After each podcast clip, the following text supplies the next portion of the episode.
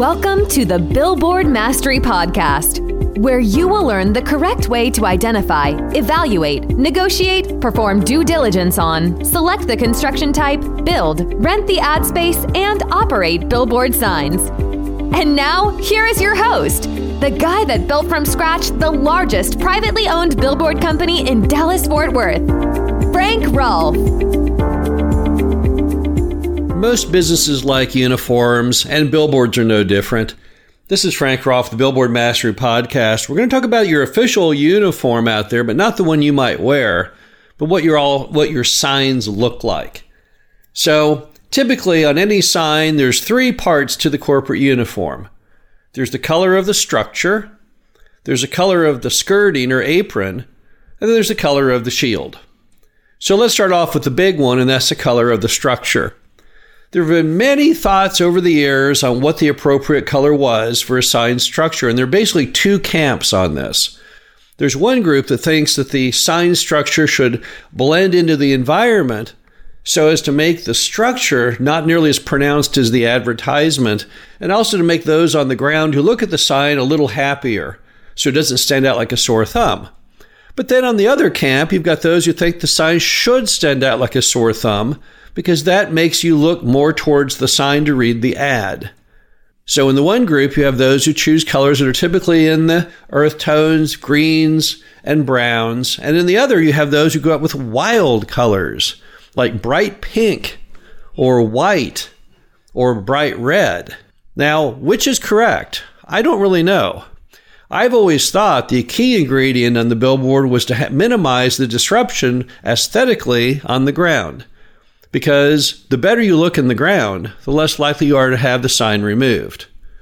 I've always thought that what you should try and do with any sign is to make it blend in, even if you have to customize the sign to match its surroundings. And I was an early pioneer of doing such things as covering signs in things like stucco, brick. I was envious of someone who once covered it in mylar, reflective mylar, so that you didn't even see the sign pole.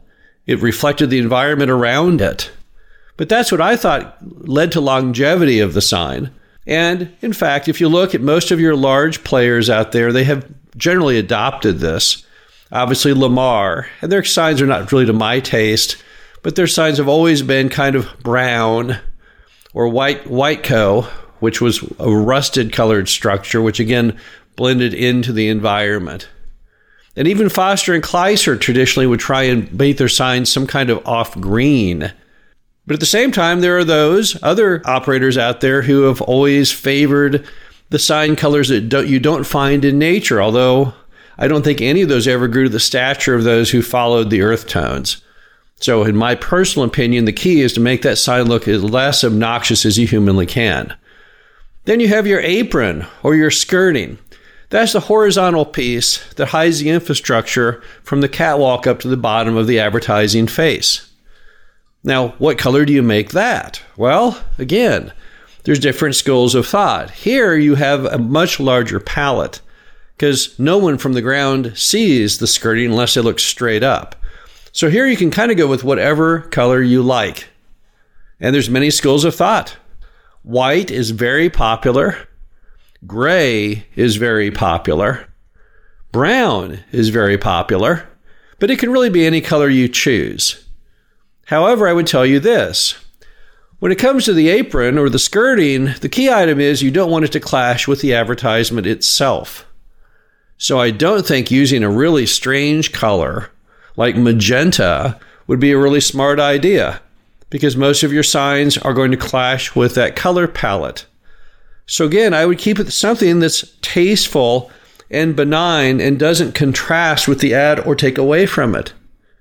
I've never heard an advertiser ever complain about a, a skirting being too uniform with the environment. I can fully imagine an advertiser complaining that the skirting doesn't in any way match with their advertisement and therefore takes away some of its attention. Finally, you have the shield.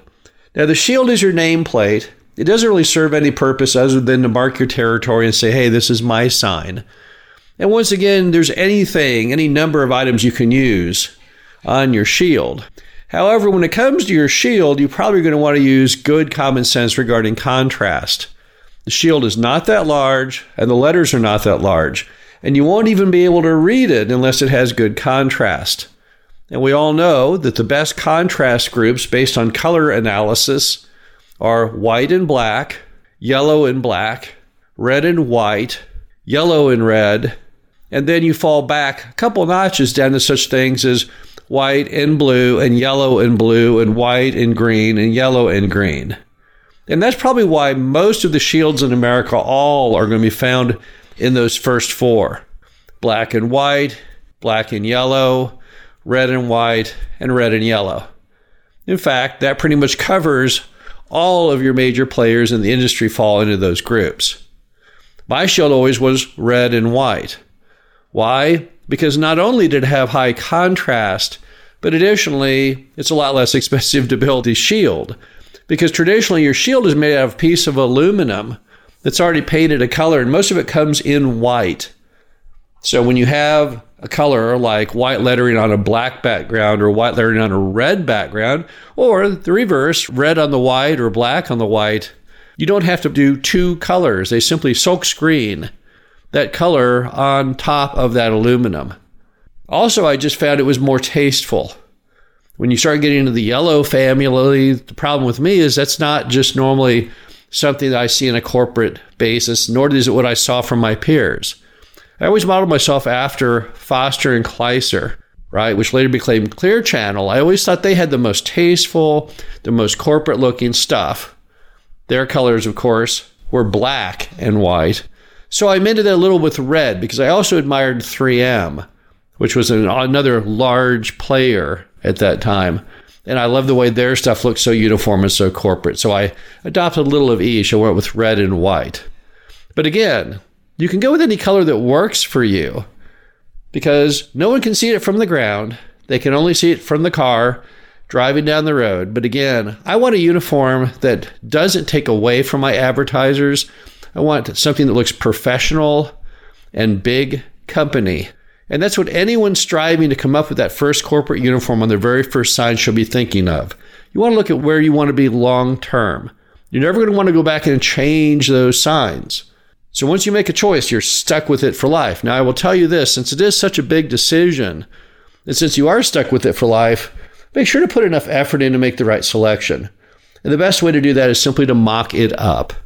Go ahead and make, print out on a color printer, a typical advertisement and then your skirting choice and your shield choice and your structure choice. Tape it on a wall and then put up, say, your top three or top four versions that you like the most. Tape them on the wall and just hang out with them for a while. Walk towards them like you're driving towards them in a car. Stare at them. Come back in the room later, looking at them again. At one point, one will hit you, and you'll say, "Yeah, that's the look. That's what I want to be like, and that's the one you're going to want to stick with." And then you've made a good selection. This is Frank Rolfe. Hope you enjoyed this. Talk to you again soon. Thank you for listening to the Billboard Mastery Podcast. Be sure to visit us at www.billboardmastery.com, where you can find past episodes of this show, plus an array of information to help you successfully build, buy, and operate billboard signs.